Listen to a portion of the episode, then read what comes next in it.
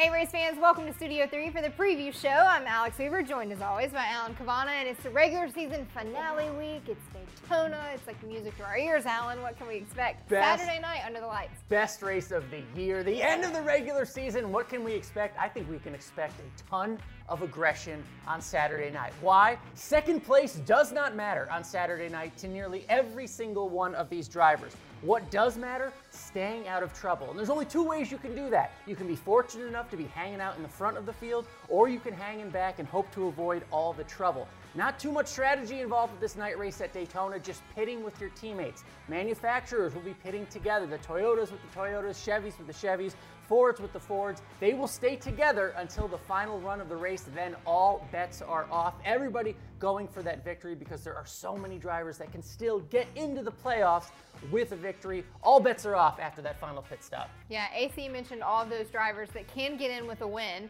The two drivers that we've been watching for the last couple of weeks, however, have been Martin Truex Jr. and Ryan Blaney.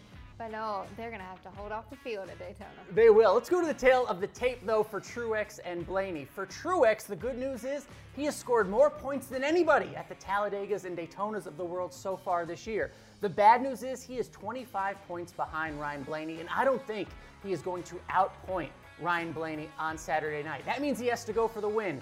That's where I get worried. Martin Truex Jr. has exactly zero victories on the Talladegas and Daytonas of the world in his career. He's going to need a little bit of luck and get that first big victory at one of these big tracks if he wants to get in the playoffs. Ryan Blaney, I don't think he only has to worry about Martin Truex Jr. He has to worry about everybody else that doesn't have a victory yet also getting the victory. What's the best defense for Ryan Blaney?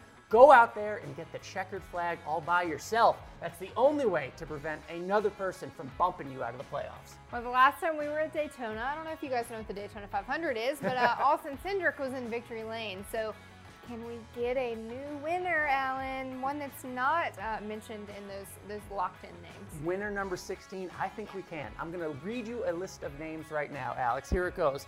Austin Dillon, Aric Almirola, Bubba Wallace, Brad Keselowski, Erik Jones, Justin Haley, Ricky Stenhouse Jr., Michael McDowell. That's a quarter of the Cup Series field, all who have victories at tracks like Daytona or Talladega, all drivers that still need their first victory of the season. A quarter of the field has hmm. done this before.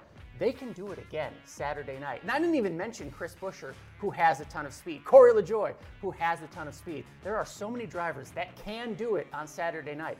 I think it happens. Hmm, so do I. We Ooh. might be teasing our picks a little bit. All right, AC, there can only be one in victory lane. Will it be enough to get him in the playoffs? Do you have a repeat winner? Who you got? No, I got a new winner. Easy money, Bubba Wallace. Bubba Wallace, Daytona's his playgrounds come so close so many times there at Daytona, finishing second in the Daytona 500. He finishes first on Saturday night.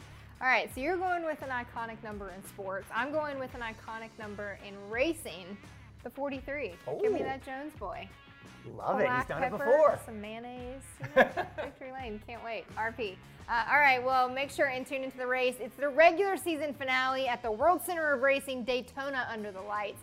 Saturday night at 7 p.m. Eastern on NBC. And don't forget, Race for the Championship starts September 1st 10 p.m. Eastern on the USA Network. A great behind the scenes look at all the drivers trying to get that title. It's going to be a lot of fun. You guys have a lot of homework. Make sure and tune into the race this Saturday, and Alan and I will see you right back here next week in the preview show.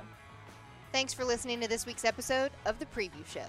Make sure to rate, review, and follow to stay up to date on each new episode dropping every Thursday.